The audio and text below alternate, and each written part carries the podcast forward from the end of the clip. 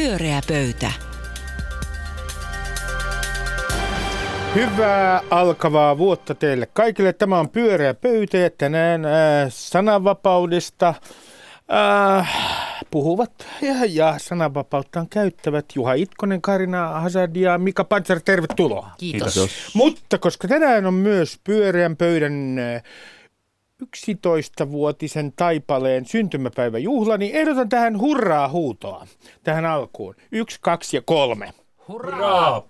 No niin, tämä, tämähän oli mieltä ylentävä ja tästähän lähdetään sitten liikkeelle ja uuden vuoden lupauksilla. Mitä olette luvanneet itsellenne ja toisillenne ee, ee, uutena vuotena ja mikä on ennustuksenne seuraavaksi vuodeksi? Äh, no mä lupasin tota, pojilleni erityisesti nuoremmalla olla, olla katsomatta hs.fi-applikaatiota. Mä olen sitä mieltä, että se tekee minusta surullisen ja vihaisen. Ää, tota, mä pelkään, että mä en ihan pysty toteuttamaan tätä lupausta, mutta mä yritän. Ja, ja tota, ennustus, jo, no Sauli Niinistö valitaan tasavallan presidentiksi kuudelle seuraavalle vuodelle. Aika Ai, hurjaa. Veikkaan, että olet, tulet olemaan oikeassa. Aika hurjaa. Tota, ee, no mä luin, joku ennusti, joku ennusti, että tuota tänä vuonna Brexit perutaan ja, ja Trumpista tulee rampa-ankka. Mä yhdyn näihin ennustuksiin Taisi olla Sixten Korkman, Oliko näin? Joo. Joo, joo. niin, tota, niin oi kun ilman muuta käy näin. Mitä omaan kohtaan tulee, niin edelleenkin aion päästä kuin koira veräjästä. Erittäin hyvä. Tota, vuosi sitten mä tapasin karaoke-ravintolan omistaja, joka kertoi, että yhtäkkiä sävy karaoke-ravintoloissa musiikin sävy oli muuttunut valoisaksi ja hän ennusti, että se varmaan tarkoittaa talouden nousukautta. Ja silloin kirjoitin kolumni, jossa sanoin, että en usko, että tulee surkea vuosi, niin kuin vielä siinä vaiheessa monet ennusti. Ja, ja su- viime vuosi Suomessa oli taloudessa hyvä vuosi ja luulen, että karaoke ravintolat kertoo samaa, samaa tota tietoa tänä päivänäkin, eli luulen, että taloudella pyyhkii aika hyvin ja itse on luvannut itselleni juoda vähän vähemmän viiniä. Aa, mutta siitä, se, Vähän vähemmän. mitä tarkoittaa vähän vähemmän? Hiljaisuus laskeutuu studioon. Äh, Juha aloittaa. Minulla on semmoinen käsitys, että tämä saattaa jotenkin liittyä viinaan. Onko? Tiedosilta syntyy tästä. Eli siis kolme päivää on nyt eletty maassa, jossa kaupasta saa nelosolutta. Ja vielä se Armageddon ei ole tullut, mutta onko se silti tulossa nyt tämän hurjan muutoksen ansiosta? Mä itse uskon, että Suomi ja Suomen kansalaiset selviävät tästä. On ehkä vähän yllättynyt siitä, että tämä, tämä muutos meni läpi, että alkoholilaki, tämä uusi alkoholilaki sitten nuijittiin läpi tuossa joulukuussa aika äskettäin. Mutta pidän tätä muutosta, siis kaupassahan saa nyt sitten entisen 4,7 promillen sijasta myydä, myydä tuota 5,5 promillen tai sen vahvuista, vahvuisia juomia. Musta se on suhteellisen maltillinen muutos ja mä uskon, että alkoholikulttuurimme, joka on muutenkin muuttunut fiksumpaan, järkevämpään suuntaan, niin kyllä kestää tämän. Ja kysymyksesi kuuluu, Että uskotteko, että Armageddon tulee? Tota, tutkimuksethan osoittavat kaikki, että mitä helpompaa on alkoholin saanti, sen suurempia ovat sitten sen aiheuttamat ongelmat. Olenko käsittänyt oikein? Kyllä se, No niin. kyllä se näin on. Ainakin minun No, no tapauksessani. tota, niin, niin mä en, henkilökohtaisesti mulle on tuon taivaallisen saman tekevää. Haenko mä alkoholijuomani ruokakaupasta vai sen vieressä sijaitsevasta alkosta. Se ero on niin mitätön, että mä olen jo vuosia ihmetellyt, että miksi tämä jaksaa ihmisissä niin hirveästi herättää ties minkälaisia tunteita. Alkossa myyjät on kauhean asiantuntevia, hirveän ystävällisiä. Mä pidän Alkon palvelusta. Mä en voi ymmärtää, että minkä takia siitä on niin hirveä, että miksi se pitäisi just ruoan kanssa olla yhtä aikaa. Yhtä, yhtä lailla mä voisin huutaa, että minun lankakauppaani, viinit, haluan nostaa kud, kudin puikkoni ja viinini yhtä aikaa. No, mutta niinpä tämä muutoskin on mitätön. Siis suurin osa alkoholista myydään edelleen alkoista, joo. jotka ovat ruokakauppojen yhteydessä. Siis maassamme mun mielestä tässä on niin paljon tätä, tätä tekopyhyyttä, että meillähän käytännössä on väkevät ruokakaupoissa ja saatellaan millaisia on meidän hypermarketissa. Se on Kyllä. siinä kävelet vaan seuraavasta ovesta sisään. Mutta, tota, mutta minkä ihmeen takia tämä on ollut niin valtava vapauden ö, teko niin kauhean monille, jos nyt siis julkista puhetta uskoo, että tämä on merkinnyt niin paljon. Mitä väliä?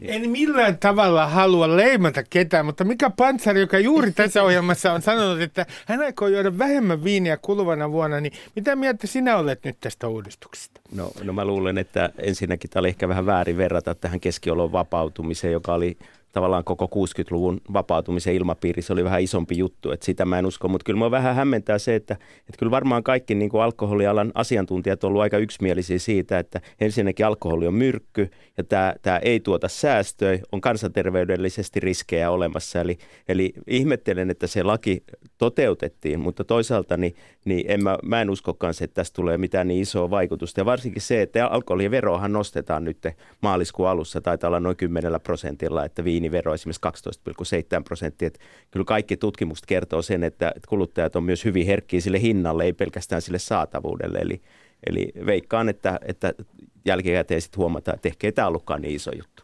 Mutta kun te, Juha, sä sanoit, että, että sä suhtaudut jotenkin optimistisesti niin kuin suomalaisten kykyyn ottaa tämä potentiaalinen harmagedon vastaan, niin, niin mihin tämä sun kantas perustuu? Että mi, mi, mikä saa sut niin no, optimistiseksi? tutkimuksiin. Mulla on tässä siis 25, 25. lokakuuta 2017 aivan äskettäinen Terveyden ja hyvinvoinnin laitoksen tutkimus vuoden 2007 jälkeen kulutus on laskenut 15 prosenttia. Laitos kuvailee muutosta poikkeuksellisen pitkään jatkuneeksi hyväksi kehitykseksi. Eniten humalajuominen on THL mukaan vähentynyt 15-29-vuotiailla. Sitten mä vähän lisää perkasin noita faktoja, niin se on, se on niin tiukka, että kymmenesosa käyttää puolet kaikesta nautitusta alkoholista, eli se todella voimakkaasti painottuu näihin ongelmakäyttäjiin. Ja mä en niin kuin näe, että tämä nyt tehty muutos vaikuttaisi tänne. Niin, mutta, mutta tässä on niin kuin näiden kansanterveysihmisten näkökulmasta se oleellinen, että ne ongelmakäyttäjille se pieni lisääminen ei se haittaa yhtään mitään, koska ne ongelmat on massiivisia. Mutta sille 85 prosentille, joka lisää vähän sitä käyttöä, niin siinä se on iso vaikutus. Mutta niin kuin se, kun just todettiin, että se tämän koko systeemin tavallaan hintana oli se, että veroa korotetaan, silloin sen hinta nousee. Ja mä en jotenkin usko siihen, että ihmiset on niin primitiivisiä, että ne nyt kun, kun sieltä saa vähän vahvempaa alkoholia, niin ne innoissaan lipittää sitä. Mä jäin kanssa miettimään sitä, että mitä väliä sanoo Kaarina, miksi tämä mulle on jotenkin jonkinlainen vapausasia, ei kovin merkittävä, olisin aivan hyvin voinut elää entisessäkin järjestelmässä, mutta mua jotenkin ärsyttää se tapa, jolla sitä vastustetaan, kun puhutaan nelosoluesta ja sitten puhutaan, että tämä promille nyt nousi tämän verran niin siinä tehdään kansalaisista mutta jotenkin ihan typeriä. Ei ihmiset elä enää sellaisessa todellisuudessa. Mutta mut sitten on musta jännä, että samat ihmiset, jotka va- va- vaatii tätä vapautumista alkoholipolitiikassa, niin vaatii tupakan käytön rajoittamista. Että siinä on todella niin kuin ristiriita, että mitä siinä nyt tupakassa, miksi se on niin kuin paha ja alkoholi on hyvä. Että mm. samanlaisia myrkkyjä molemmat. Me, me tota, siinähän on kysymys siitä, että me halutaan joku muu identiteetti. Me halutaan vallitsevaksi joku sellainen meidän haaveellinen identiteettimme justiin se, joka sitten nauttii jotakin tällaisia pienpanimo-oluita hyvässä seurassa keve nopeasti ja muuta. Siinä on joku tämmöinen... Minun elämästäni. Sinun elämästä puhun. Siinä on joku tämän tyyppinen, mutta se on hauska tuon nuorison, sä puhuit tupakasta, niin nuorison kohdalla, että miksei enää juo sillä tavalla alkoholia, niin tota, käsittääkseni on sen takia, että he pössyttelevät pilveä.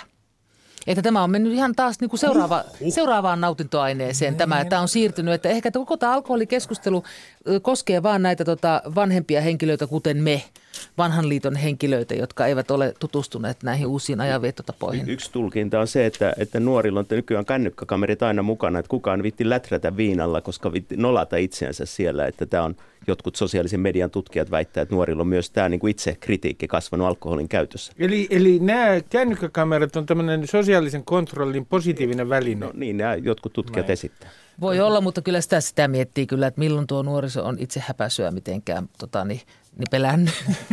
niin, niin Kaarina puhui, että me halutaan mm. se va, tota, haaveellinen identiteetti, eli pienpanimo-oluita nauttiva sivistynyt alkoholinkäyttäjä, jotain tämmöistä – Musta tässä on kyse myös siitä, että mä haluaisin eroa tällaisesta kollektiivista valheellisesta identiteetistä. Se on mun mielestä jo valheellinen identiteetti, että suomalaiset on aivan toivottomia juoppuja, jotka niin kuin örveltää kännissä ja poikkeaa kaikista muista maailman kansoista. Se, se ei pidä paikkaansa. Kansainväliset tutkimukset todistaa se, että se on siellä aika lailla nyt Euroopan keskitasolla alkoholin kulutuksemme. Ja mun mielestä tällainen valheellinen identiteetti on pitkällä tähtäimellä haitallinen, koska sehän nyt vaan vahvistaa tällaista typerää käyttäytymistä. Se on parempi, että ajatellaan itse, itseämme fiksuina ihmisinä, mitä me olemme. Mutta eikö se ole ihan sama, että mitä se on suhteessa kaikkiin muihin? Mä mietin pelkästään siis sitä onnettomuutta, minkä alkoholi on niin valtavan monen perheeseen tuonut. Pelkästään käsittää. Se on ihan sama, onko sitä muualla vai ei. Mutta alkoholi on ongelma, se on tuhonnut hirveän määrän niin kuin lapsia, heidän lapsuutensa. Se on, se on Suomessa sen niin kuin humalahakuinen alkoholi, siis itse humalahakuisena juojana sanon tämän, niin tota, se on meillä ongelma.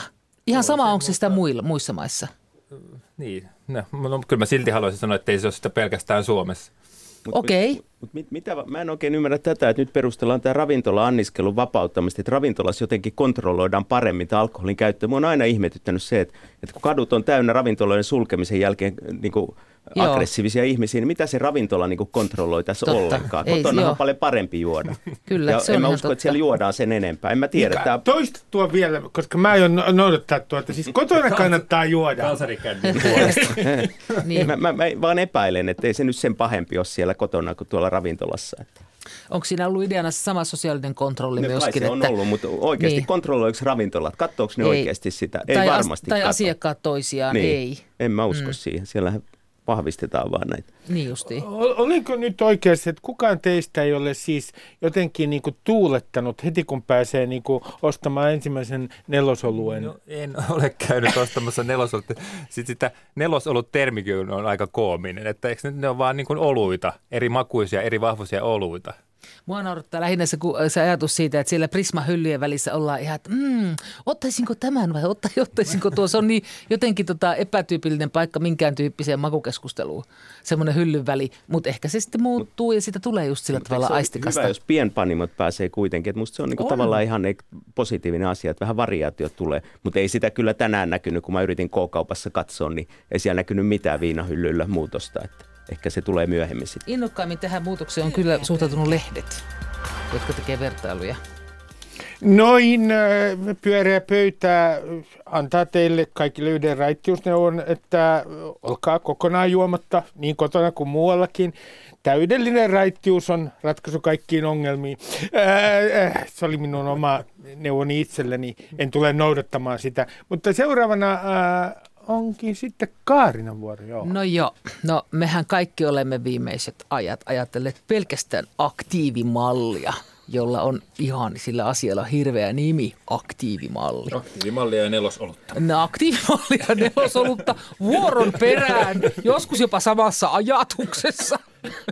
No tota, kokoomuksen kansanedustaja Juhana Vartiainen on tästä tietenkin tätä sitten hirveästi puolustanut ja ollut sitä mieltä, että, tuota, niin, että työttömät kyykkyy ja menkö itsensä ja löytäköön töitä, jos eivät löydä, niin köyhtykööt entisestään.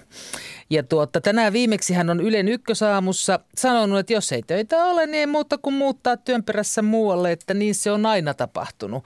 Ja totta se onkin.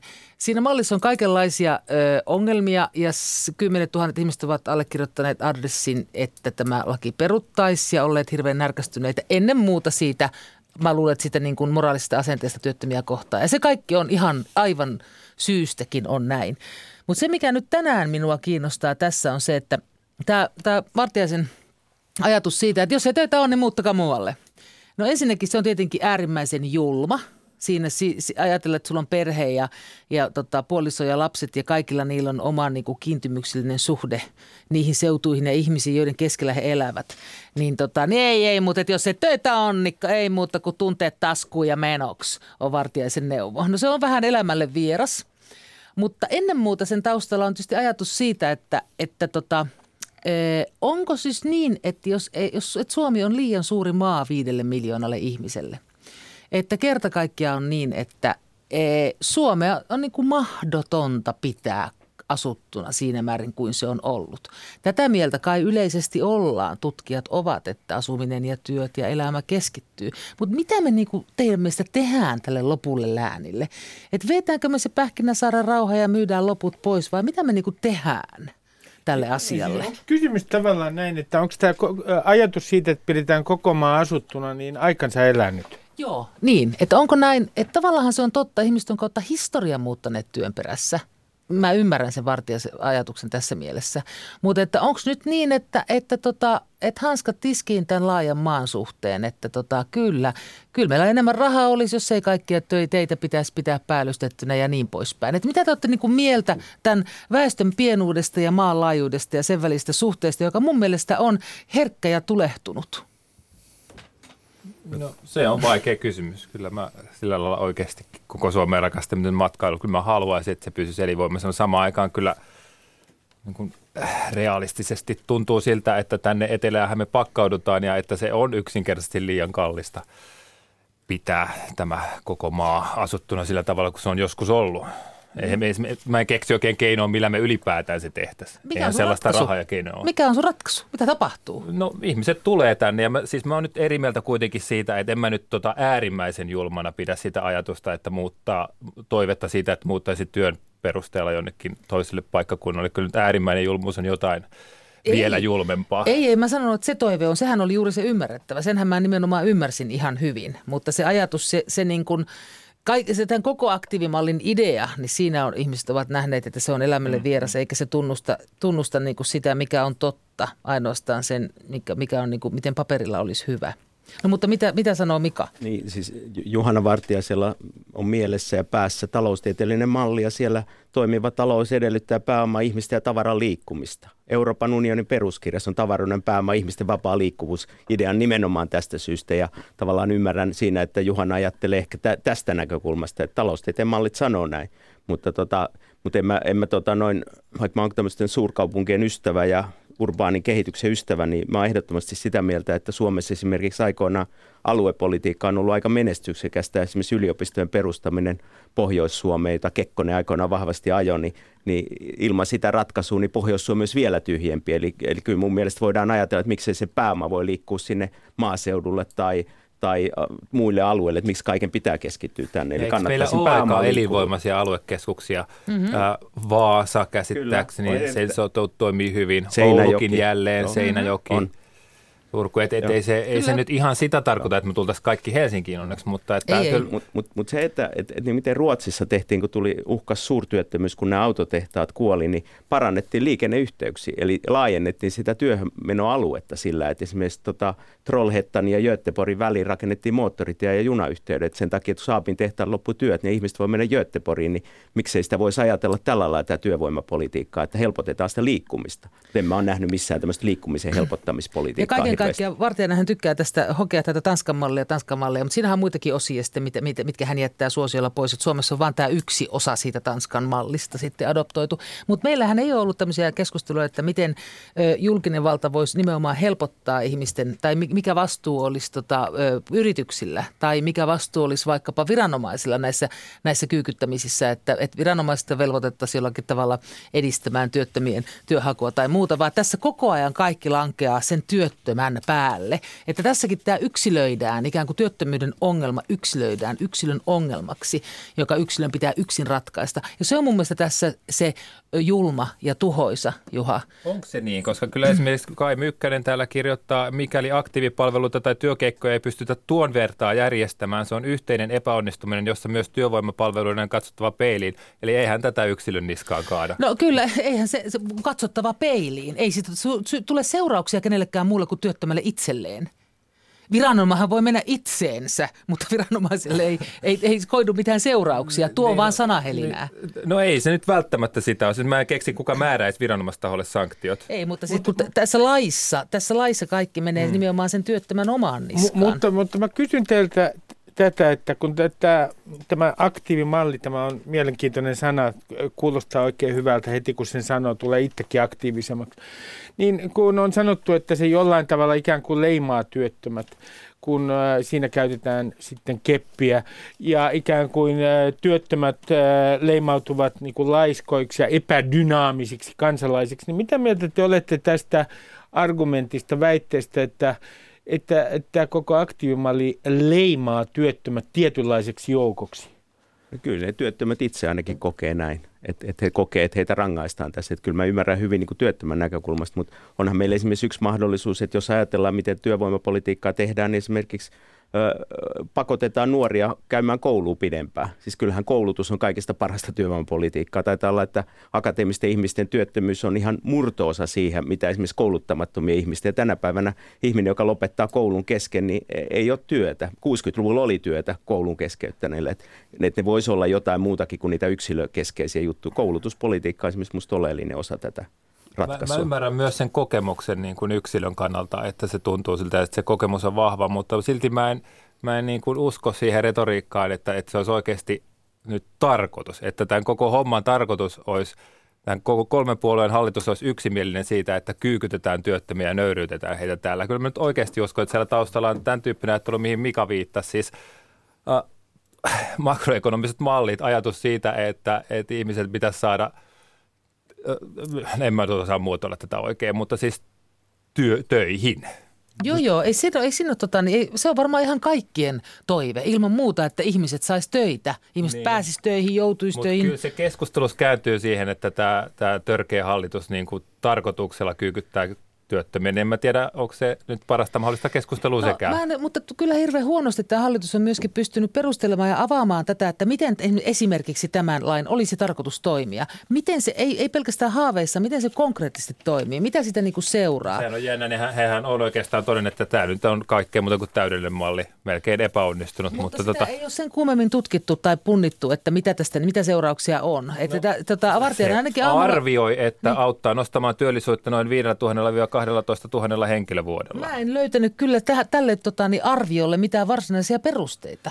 Työryhmä arvioi. Työryhmä arvioi, mutta että pikkusen, pikkusen voisi avata enemmän, enemmän tätä asiaa. Niin. Ja, mutta ajattelee, kuinka paljon siihen satsataan tähän aktivointiin. Pyöreä pöytä.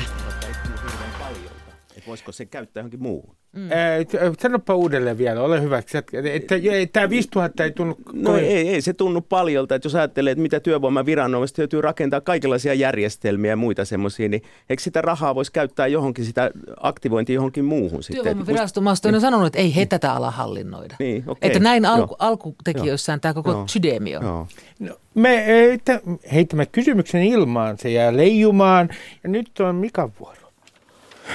tota, nyt Yleisradio on lähettänyt tai Areenasta voi käydä läpi kokonaan tämä Jari Tervon luotsaama Kekkosarja, jossa kerrotaan Kekkosesta vähän uudella tavalla. Että meillä Suomessa usein suurmiehistä puhutaan vähän mustavalkoisesti, joko ne on täysiä roistoja tai sitten ne on sankareita, joita, jos ei ole mitään kritiikin aihetta. Ja musta on mielenkiintoista, että Kekkosesta yhä enemmän niin kuin tulee tämän tyyppistä analyysiä, mitä Maarit Tyrkön kirjassa kerrottiin, että Kekkonen olikin ihminen, ihan tavallinen ihminen ja Mannerheimistakin on kerrottu nyt jo, että se olikin tavallinen ihminen. Ja ainakin joskus aikoinaan, kun luin Mannerheim elämänkertoja, niin ärsytti todella paljon, että joku on ollut Jumala ja Jeesus samassa henkilössä, että tota, ei, ei voi olla totta, että sellaisia ihmisiä. Niin mun kysymys oikeastaan teille, että ollaanko me semmoisessa ajassa, että, että tavallaan tämmöistä niin sanotuista suurmiehistäkin voi puhua jotenkin neutraalisesti tai he, harmaan sävyillä, eikä enää mustavalkoisesti, niin musta Kekkosessa nyt on tapahtunut tämmöinen muutos, että... Hän ikään kuin normalisoituu niin, hahmona. normalisoituu, että vielähän ei, niin kuin Rytiä esimerkiksi ei ole normalisoitu, tai Tanneri on nostettu nyt semmoiseksi sankariksi, että olisi kiva lukea Rydistä ja Tanneristakin harmaita sävyjä joskus. Ää, mitä mieltä olette, jos aloitetaan sillä muuten, tämä on testi ja tämä on oman tunnon kysymys, mikä on suhteen Kekkosen? No, ehdin elää hänen Suomessaan vissiin seitsemän vuotta ja siis en ole varsinaisesti Kekkosen ajan kasvatti, enkä sen traumatisoima. En mä osaa sanoa. Tota, Mielenkiintoinen aamu. Tota, mutta tässä on se ero ehkä, kun Mika sanoi, että kun hän aikanaan luki Suurmies elämäkertoja, niin mä en koskaan ole lapsena tai nuorena tai nuorena aikuisena lukenut Suurmies elämäkertoja. Ne eivät ole lainkaan kiinnostaneet minua. Miksi eivät, Karina? epäisä, koska olen ollut aina nähtävästi epäisä. mutta ehkä juuri sen takia, että sen niiden asenteen on, on jollakin tavalla sitten aika hyvin pystynyt ennustamaan. Mutta ne alkaa kiinnostaa vasta nyt, kun ylipäätään alkaa tulla jotain, jotain tietoa henkilöistä itse itsestään. Että siinä mielessä tervetullutta ja, ja tosi kivaa. Mutta eihän tämä, tämä sävy olisi muuttunut, niin kyllä mun mielestä esimerkiksi se, se tapa, miten äh, istuva presidentti Sauli Niinistö ilmoitti tulevasta isyydestään, perheensä raskaudesta, niin siinä tiedotteessa sanottiin aika jyrkästi, miten tästä nyt ei saa puhua. Siinä ilmoitettiin, että on ollut vaikeuksia. Ei siis puhuta näin. Että kyllä se niin kuin, ei, en voi sanoa, että esimerkiksi Sauli Niinistö ja ympäröisi jonkun tyyppinen letkeä ja rento puhumisen kulttuuri, jolla me voitaisiin arvioida häntä kuin, mie, ketä tahansa pian 70 miestä. Ei siis todellakaan. Siis tarkoitatko, että esimerkiksi Niinistön ympärillä on jotenkin tämmöinen vielä tämmöinen oikein vanhanaikainen presidenttikultti? Kyllä on, ilman muuta on. Mutta se ehkä, ehkä se riippuu, liittyy tuohon, että pitää olla jonkunlaista ajallista etäisyyttä ennen kuin voidaan yhtään ruveta puhumaan henkilöistä toisin kuin, kuin tota Niin. on tapana. Liittyykö se nimenomaan siihen, että kuluu joku tietty määrä aikaa? Hän Koivisto kuoli ja, ja tota, haudattiin viime vuonna ja, ja silloin puhuttiin Koivistosta kyllä musta hyvin yksiulotteisen sankarillisen sävyyn, mikä nyt tietysti ylipäätään kai ei ole oikein hetki hirveästi puhua kriittisesti, kun äh, on, on tota hautajaiset, että ehkä sitä ei pidä edes ihmetellä. Mutta Mutta näetkö että kun päinvastoin kuin minua, niin Kekkonen ei ole traumatisoinut sinua, Juha, niin näetkö, että tässä kun on jopa esitetty puheenvuoroja, että, että Niinistön ympärillä tämä presidenttikultti niin on itse asiassa niin kuin askel Kekkoslovakkiaan? No siinä, joo, voisin kai nähdä näin kansallisen historiamme jatkumossa, mutta tässäkin, kun mä aika usein vastustan tätä, huomaan vastustavani ainakin ajatuksessani tätä kansallista erityisyyttä, niin tässäkin on musta vähän sitä, että, että, että kuulee usein tämä väitteet, että suomalaiset ovat alamaiskansa, jotka kaipaa vahvaa johtajaa, niin mitä tuolla muualla sitten kaivataan? Niillä on Putin ja Jenkeissä on Trump ja, ö, ja eri maiden historiasta löytyy tota erilaisia enemmän tai vähemmän sekopäitä suurmiehiä, joten se kaipuu vahvaa johtajaa on kyllä aika universaali eikä kansallinen. Niin Mä olisin kyllä taipuvainen kanssa olemaan samaa mieltä Juhan kanssa tästä, että onko se erityisen suomalaista. Että Voi eks- olla, että se ei ole erityisen suomalaista, mutta Suomessa kuitenkin on tutkittu, että suuri osa ihmistä esimerkiksi elinkeinoelämän valtuuskunnan tutkimuksessa kaipaa vahvaa johtajaa. Musta se on ihan käsittämätöntä ja toisaalta voisiko olla, että sen takia kirjoitetaankin niistä suurista johtajista tavallaan vahvana johtajana, että kun se on tavallaan niin kuin, sille on markkinaa tällä tarinalle. Vo- Voiko se olla niin, että tällainen ö, niin kuin johtajien kulttuuri tarvitsisi niin kuin selkeän yhden hahmon, että kun tää on, tää, meillä on niin voimakas se hyväveli, ve- hyvävelikulttuuri Suomessa, niin tarvitaan niin kuin yksi, jonka jo ylivoimaiseen vaalikampanjaan voidaan edelleen syytää rahaa ikään kuin uhrina. Että tota, tällä, Mitä, mitä tarkoitat? Mä tarkoitan, että, että siis esimerkiksi Niinistöhän ei tarvitse eh, penni jeniä tullakseen presidentiksi aivan tuota pikaa. Ja ihmiset silti syytävät, oot kymppitonin annoin, annoin 15. Mitä se muuta on kuin voitelua ja hyväveliverkoston luomista? Niin. Ei, se, ei se mun mielestä kyllä toivottava tai ihan tervekää tilanne, jossa mäkin näin tällaisen uutisen just, että, että suomalaiset luottavat erittäin paljon presidenttiin, mutta vähemmän tota, eduskuntaan ja hallitukseen. Että, mutta siinä on, se on varmaan joku tosi primitiivinen psykologinen piirre, että meidän on tosi helppo niin kuin, hahmottaa sellainen ajatus, että yksi ihminen tekee jotain. Ja hän tekee sen tehokkaasti ja järjestelmällisesti, mutta sitten heti kun on monta ihmistä säätämässä niin kuin hallituksessa tai eduskunnassa, niin me nähdään se nimenomaan säätämisenä ja kaauksena. Sen takia olisi varmaan aika hyvä, että moni ihminen lukisi niitä Maarit Tyrkön kirjoja, missä Kekkosesta kerrotaan ihmisenä, että kuinka paskaa työtä se presidenttinä oleminen on. Se on todella koko ajan kärsi, että joutuu matkustaa, syömään ihan liikaa, että ainoat loistohetket, että välipääs vähän hiihtää ja kalastaa. Se on Niin. todella raaka, että Niin, ihmetti, tulee kuka sellaisia- haluaa presidentiksi. Mutta kovasti Niin, hänkin halusi sitä tehtävää tehdä Niin, sitten. Oli siinä Se oli tietysti sitten, sitten tietysti Tyrkänkin kohdalla helposti tulee semmoinen, että oli siinä sitten muitakin etuja, niin kuin esimerkiksi näpsäkät ja kimmoisat tuoret toimittajanaiset ympärillä. Mutta kun äh, katselemme tätä meidän presidentinvaalia, niin näettekö te, että tämä on nyt jonkinlainen vaara demokratialle tämä, että meillä on tällä kertaa presidentti, joka on näin mielettömän suosittu? Musta ei missään tapauksessa. Mitä sitten, jos kansa on Ei. sitä mieltä, niin se on ihan ok. Mä ihan samaa mieltä. Ihan sama. Turha sitä on nöyristellä. Että jos me ollaan sitä mieltä ja äänestetään, niin ihan ok. Niin, jos me halutaan, että 100 prosenttia suomalaisista niin, äänestää niin, tota, ihan Niinistöä, ok. niin aivan ok. Joo. Kyllä se on varmaan sit sinänsä ok. Kyllä mä tietysti mieluummin näkisin, että se luottamus kohdistuisi vahvempana eduskuntaan ja hallitukseen kuin että meillä on vähän, vähän nyt niin, kuin niin, että presidentti on heidän vastapuolinsa, Mutta, hän johon luotetaan. mutta jos teidän pitäisi valita nyt se suurmies, joka on teidän suurmiehenne Suomen historiassa, niin kuka se, tai suurnainen, kuka se on? Tällä hetkellä. Siis no, niitähän on vaikka kuinka paljon. Tarkoitat sä Heitä yksi nimi, joka on sinulle henkilökohtaisesti tärkeä. Minna Kant? Jos nyt menneistä, jo edes menneistä, mutta jos nykyistä saa sanoa, Joo. niin, mä, tota, niin mun mielestä elävä suurmies on Jörn Donner. Tuve Jansson on musta mahtava tyyppi. Joo. Mä oon, Mika mainitsi tuon Väinö Tannerin ja on totta, että hän on nyt aikamoisella jalustalla, mutta kyllä hänen niin kuin elämän historiansa ja työnsä vetoomuun. Ei, kuka muuten on teidän suurmiehenne? Voitte lä- lähettää tänne postia, sähköpostia. Otamme sen erittäin mielellämme vastaan.